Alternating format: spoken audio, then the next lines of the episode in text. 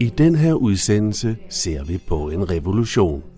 Inden vi fortsætter, så lad os lige se på, hvad definitionen på en revolution egentlig er. Ifølge ordbogen så er det en pludselig og omfattende ændring af et lands regime forårsaget af en folkelig opstand. For eksempel er den russiske revolution, den tyske novemberrevolution og især den franske revolution. Alle meget voldelige og blodige. I den her udsendelse vil vi dog se på en noget mindre blodig revolution. Ja, faktisk kan den nok slet ikke leve op til definitionen. Men den bærer alligevel navnet. En opfindelse, der ændrede den vestlige verden. Vi tør godt afsløre, at din verden vil se meget anderledes ud, hvis den teknologiske udvikling aldrig var sket. Se dig omkring. Meget af det, du ser, vil ikke være der. Din arbejdsdag vil sandsynligvis se helt anderledes ud. Det er sandsynligt, at du ikke kunne hverken læse eller skrive. Hvad det er for en revolution, kan du høre om i vores udsendelse. Udsendelsen er en del af vores historiske serie i fodsporet på Luther, hvor vi ser nærmere på reformationens mange konsekvenser. Ikke bare for datidens folk, men også for os i dag. Du kan finde andre podcasts på vores hjemmeside radiomb.dk-historie. Men først, kære lytter, læn dig godt tilbage, for her følger vores udsendelse, der vil tage dig med på en rejse tilbage i tiden.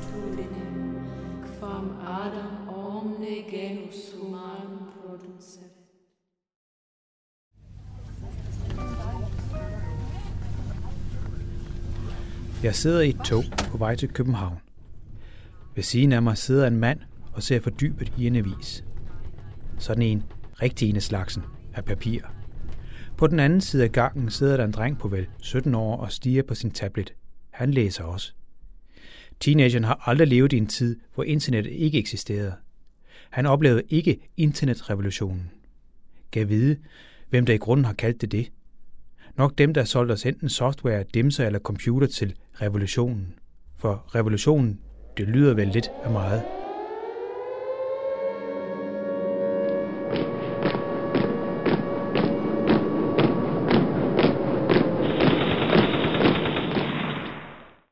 Teenageren på den anden side af gangen læser på en skærm, manden ved siden af mig på papir.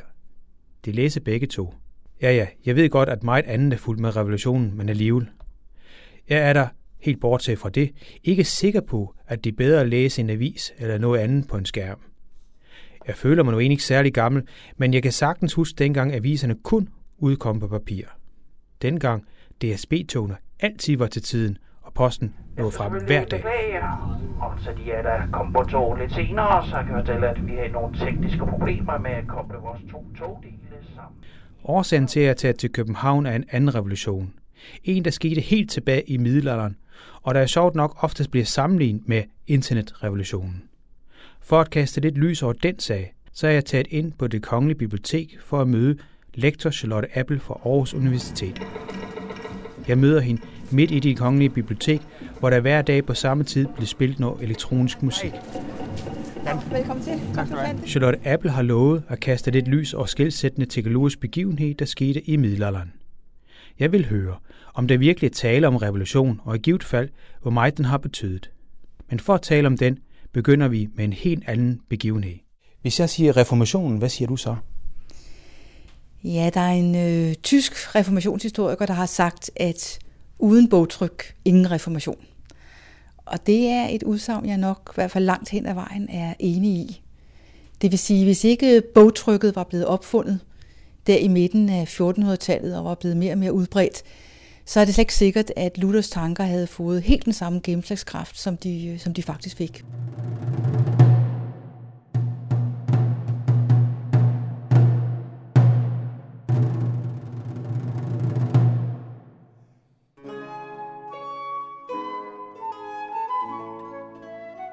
Så fik vi det på plads. Revolutionen er altså opfindelsen af et trykkeri, og den havde ret afgørende betydning for Luther og derfor reformationen. Som vi siden skal høre, så fik trykkekunsten ikke kun afgørende betydning for reformationen, men for hele samfundet. I rummet, hvor interviewet foregår på den sorte diamant, er der ikke en eneste tryksag. Lidt morsomt, tænker jeg. Men lige på den anden side af væggen og korridoren er der tusindvis af bøger og andre tryksager. Som f.eks. aviser eller informationsmateriale om selve det kongelige bibliotek. På vej igennem biblioteket så der også mange studerende, der sad fordybet med deres bærbare computer. De søgte til synlande på internetdatabaser for at finde den rigtige bog. Jeg husker svagt og med gru den tid, hvor man skulle bladre i utallige kartotekskort igennem for at finde ud af, hvor en bestemt bog står. Så er vi vel tilbage ved den teknologiske revolution, jeg selv har oplevet. Den såkaldte internetrevolution. Så jeg bliver nødt til at spørge lektor Charlotte Apple om trykkerkunstens opfindelse, og om den overhovedet kan sammenlignes med internetrevolutionen. Så det svarer hun. Altså det, det, det er en sammenligning, mange har lavet, og det mener jeg på mange måder godt, man kan. Altså det, det er jo klart, det er, et, det er et helt andet samfund. Men det vi har med at gøre, det er, at der kommer et medie, der kan nogle andre ting. Og det er ikke kun noget om, at det går lidt hurtigere, og der er øh, lidt flere eksemplarer. Det er så anderledes, og det går så meget hurtigere, at, at det bliver noget, noget, væsentligt, øh, noget væsentligt andet. Så i den forstand mener jeg sagtens, man kan, man, man kan lave sammenligningen. Altså når mange har været lidt forsigtige med ordet revolution, så er det jo fordi selvfølgelig, det går over lang tid. Altså Gutenberg, men, men hans opfindelse ligger jo, man ved ikke præcist årstallet, men omkring 1450, måske en anelse før. Så det vil sige, når vi når frem til reformationen, Luthers teseopslag er i 1517, jamen så er der jo gået 50-60 år. Øh, så det er jo ikke sket fra den ene dag til den anden. Og de første bøger, der blev trygt, de lignede simpelthen håndskrevne bøger til ukendelighed. Fordi igen, vi skal huske, hvad var formålet? Jamen, man ville gerne have flere øh, kopier. Det var ikke, fordi det skulle se anderledes ud. Tværtimod, det skulle ligne en rigtig bog, et rigtigt håndskrift bare lige fremstillet den her smartere måde. Vi skal netop helt frem på Luthers tid, før man lige så stille kan begynde at se, at man finder ud af, at der er nogle skrifttyper, der egner sig bedre, gør sig godt øh, i trygt form. Men, men øh, langt op i 1500-tallet kan man lige først være i tvivl, når man står med noget i hånden. Hører, er det her trygt, eller er det, er det håndskrevet?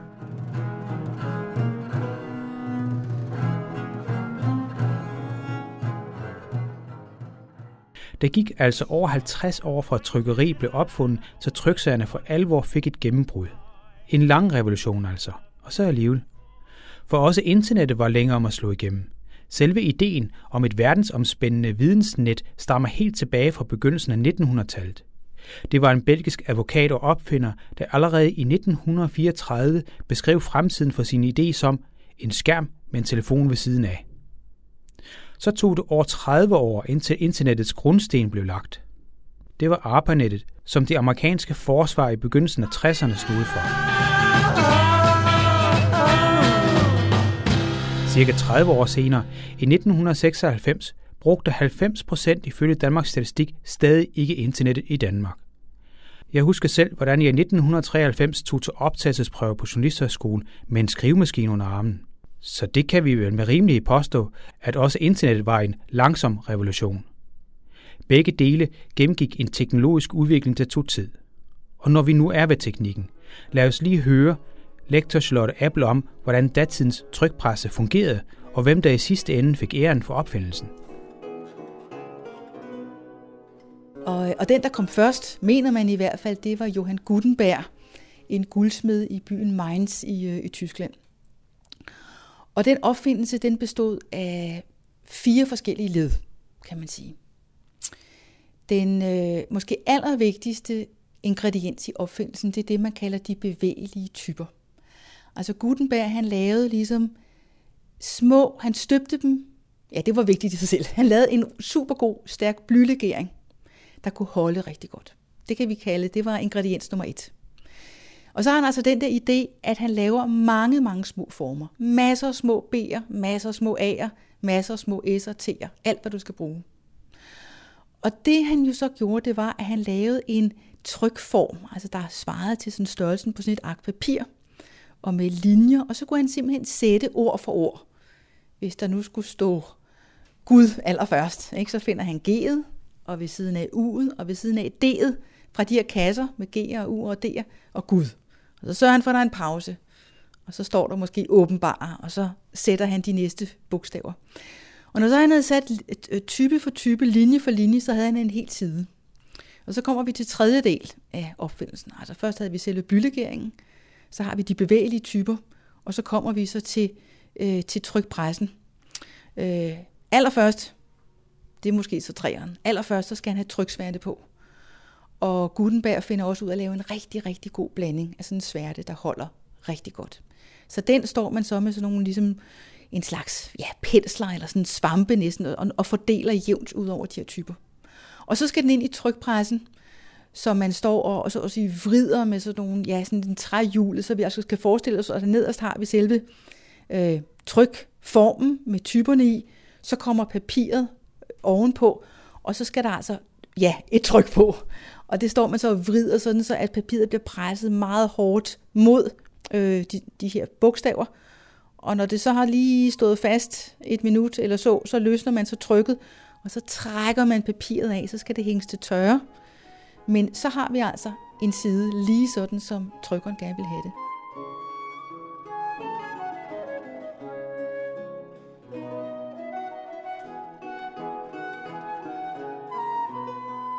Så vidt altså teknikken bag.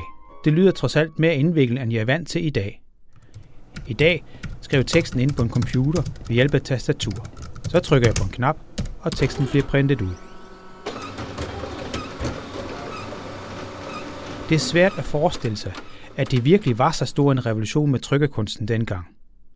Det lyder, som nævnt, med set med nutidens øjne ret omstændigt. Og her har vi netop kernen, jeg sammenligner med i dag. Her Charlotte Apple om tiden, inden trykkeriet blev opfundet.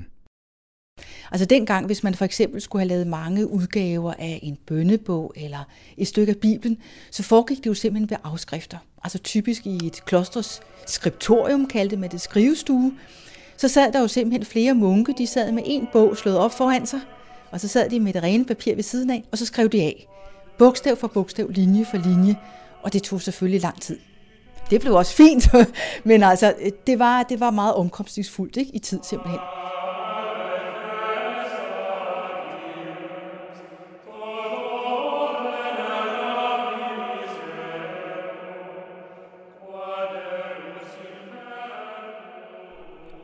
Skrive hele bøger af.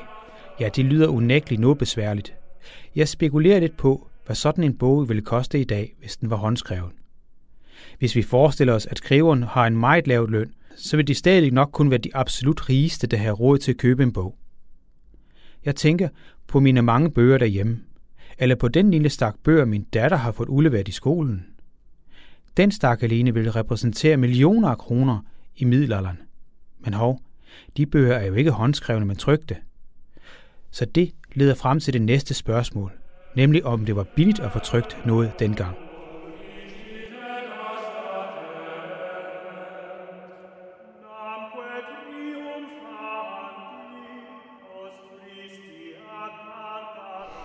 Altså i forhold til det håndskrevne, så er det jo klart, at det bliver billigere. Jeg tror, der vi mere kan se en, en forskel, når vi siger, ja lige først var det selvfølgelig ikke for alle, for alle og enhver. Det var jo fordi, at når vi er i starten af 1500-tallet, så er der rigtig mange, ja det store flertal af befolkningen, både i Tyskland og i Danmark, har ikke kunne læse. Øh, forskellen var især i forhold til uddannelse. Det er klart, alle, der var uddannet ved kirken, de kunne læse. Det var jo simpelthen det, det gik ud på. Kristendommen er jo en, en skriftreligion. Så var man gejstlig, og der ved man jo ikke at være særlig rig, men så har man kunne læse, og man har prioriteret det her, og så har man også typisk anskaffet sig læsestof.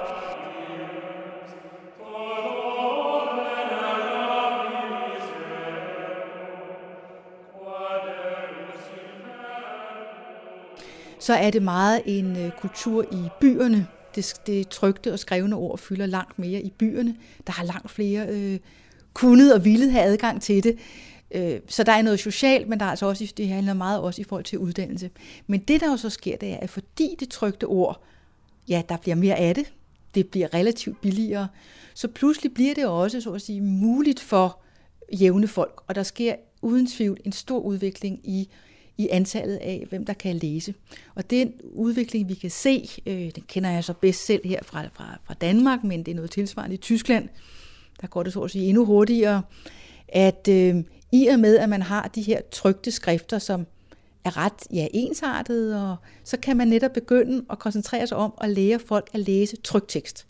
Altså man begynder ikke på alt det der med, at de skal lære at skrive selv. Det indbefatter jo, så skal du have mere papir, og så skal du have blæk, og så skal du have en pind. Nej, det vigtige er jo også at have adgang her til Guds ord, eller andre interessante historier, man kan læse. Så der kommer en enorm interesse i at lære simpelthen at læse tryktekst. Og det taler man om, det kan vi møde så i kildetekster. Man taler simpelthen om at læse print, eller læse i bøger, læse i trygte bøger. Tydeligvis til forskel for at kunne læse håndskrift. Det kom så at sige videre senere. Hvis man nu skulle gå længe i skole og selv lære at skrive, så lærte man også at tyde håndskrift. Så vi får altså en, en ligesom udspaltning tilbage i middelalderen. Hvis du kunne skriftkultur, så, og typisk især som gejstlig, jamen så kunne du både læse og skrive. Men i løbet af 1500- og 1600-tallet bliver det altså sådan, at rigtig mange jævne mænd og kvinder, de lærer at læse trygt tekst, men ikke andet. Så de har adgang til at læse, men de kan stadigvæk ikke skrive selv.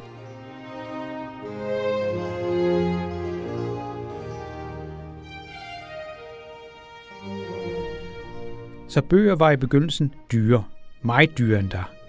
Men udviklingen gik altså i retning af, at flere og flere kunne læse. Noget professor Niels Henrik Gregersen fra Københavns Universitet er enig i, for han siger nemlig ligefrem sådan her. Man må sige, at i dag er der flere analfabeter i Danmark, end der var i 1736. Så vidt altså en påstand fra professor Niels Henrik Gregersen, der dog indrømmer, at det er noget af en påstand. Jeg har dog forstået, at trykkerkunsten dels haft afgørende indflydelse på reformationen, og dels medførte, at rigtig mange kunne læse f.eks. i 1700-tallet. Men jeg troede egentlig, at der fandtes mange analfabeter dengang. Som Charlotte Apple forklarer her, så bunder det i en misforståelse.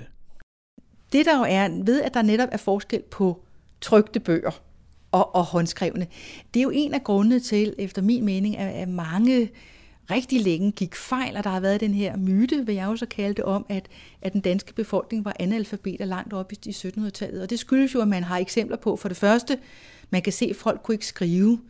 De har skrevet under bare med deres forbogstaver, eller måske endda et kryds. Uh, analfabeter har man så tænkt. Eller man har det her eksempel med et gammelt par, der får et brev fra deres søn, og så må de gå til dejen for at få læst det højt. Åh, oh, analfabeter. Men altså det samme gamle par, de har siddet i kirken og slået op i deres salmebog og har sunget efter den.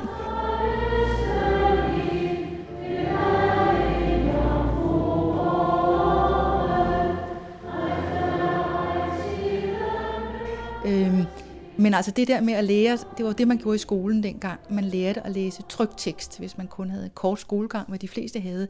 Det her med at skrive, det, øh, det førte lidt videre. Det var noget, som forældre typisk brugte penge på, især til deres drenge, og lad os nu sige, der var en stor søskendeflok, så var det måske den ældste søn, der skulle arve gården, og han havde brug for at lære at føre regnskab.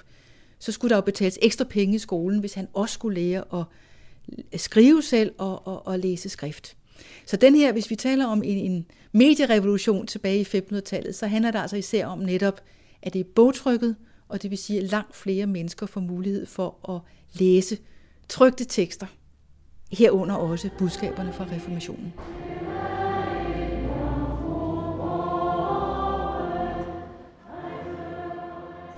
Så medierevolutionen betød altså, at langt større andel af befolkningen kunne læse end i middelalderen. Charlotte Apple fortæller også, at det blev et godt instrument for ikke bare kirken, men også magthaverne. De kunne få udbredt nye love og forordringer langt hurtigere og mere effektivt. Men som vi kan høre her, er det ikke kun magthaverne, der fik gavn af opfindelsen. Så, så det er et, et, et middel for magthaverne, men for de enkelte mennesker giver det jo også nye muligheder for ja, at udvide horisonterne. Vi skal jo huske, at omkring år 1500, det er jo også opdagelsernes store tid. Pludselig kommer der jo rejseberetninger om, hvordan der ser ud i Amerika, og hvordan det er at, at sejle til, til Indien. Så der er jo mange forskellige slags øh, ting, man kan læse om, og der kommer jo også øh, underholdende ballader og og historier om den skønne Magelone og, og hvad de hed. Alle sammen det, man nogle gange senere har kaldt øh, folkebøger the 15th day of July with glistening spear and shield, a famous fight in Flanders. Det var altså samfundet over en bred kamp, der efterhånden fik gavn af, at man relativt nemt og relativt billigt kunne trykke alt fra love og aviser til rejseeventyr. Så jeg spørger. Så det bliver til et massemedie til sidst? Ja, det, det gør det. Og så kommer der jo en, en stor udvikling, når vi kommer op i øh, starten af 1800-tallet. Fordi så sker der dels det, at man begynder at producere papir af, ja, papir af træ, ligesom vi kender det i dag. Det er væsentligt billigere end det her kludepapir, man brugte før. Øh, og så begynder du også at, og, ja, at, at finde ud af netop en ny trykketeknik, netop med altså en, de altså rotationspresser, ikke? Og, og har en helt anden teknik, så du kan trykke meget mere endnu hurtigere. Hvis du her til sidst skulle sige sådan ganske kort som opsummerende, hvad betød trykkekunsten for os i dag? Jamen, udover at du kan sige, det er jo det, der gør, at læsekunst og bogkultur bliver allemands eje, og ikke noget, der var forholdt øh, for, for nogle få privilegerede, så kan man sige, at det er jo også noget af det, der binder et samfund sammen. Øh, der er en øh, berømt øh, sociolog og historisk arbejdende, der hedder Benedikt Andersen, der har skrevet en bog, der hedder Imagined Communities, eller forestillede fællesskaber. Og det han har peget på, det er, at det jo faktisk i høj grad er trykpressen, der gør, at man for eksempel på tværs af Nordeuropa begynder at føle sig som Luthers kristen.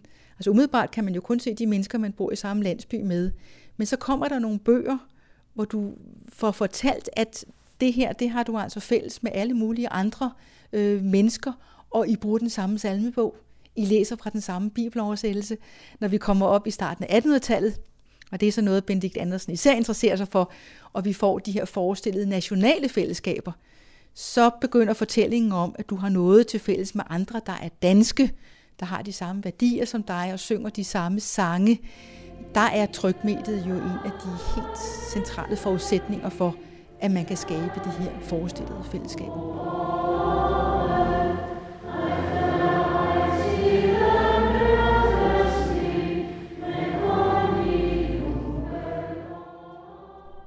Så vidt altså lektor Charlotte Appel fra Aarhus Universitet, som jeg mødte på det kongelige bibliotek i København.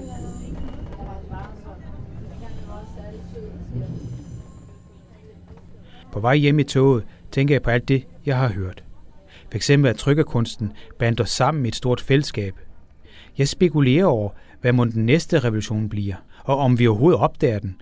For nu sidder jeg omringet af en flok teenager, der med søvnig blik alle sammen stiger på deres mobiltelefoner.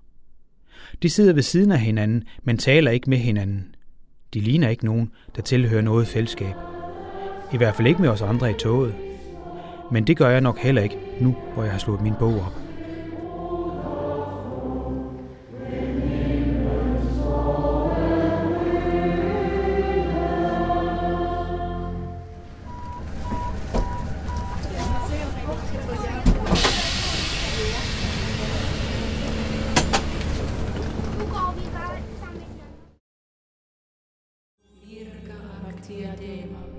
Du har netop hørt udsendelsen Bogtrykkeriet. Datidens internetrevolution. Medvirkende var lektor Charlotte Appel fra Aarhus Universitet. Journalisten bag udsendelsen hedder Jan Simmen. Det er Radio Mælkebøtten, der er producenten. Udsendelsen er en del af en serie, som ser på konsekvenserne af reformationen og lader de førende forskere komme til ord.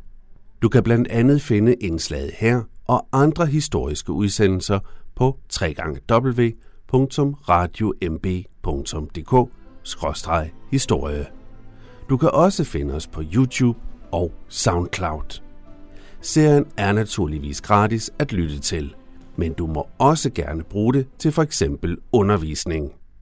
På vores hjemmeside kan du for eksempel også høre en podcast om hekseafbrændinger, reformationens mørke side.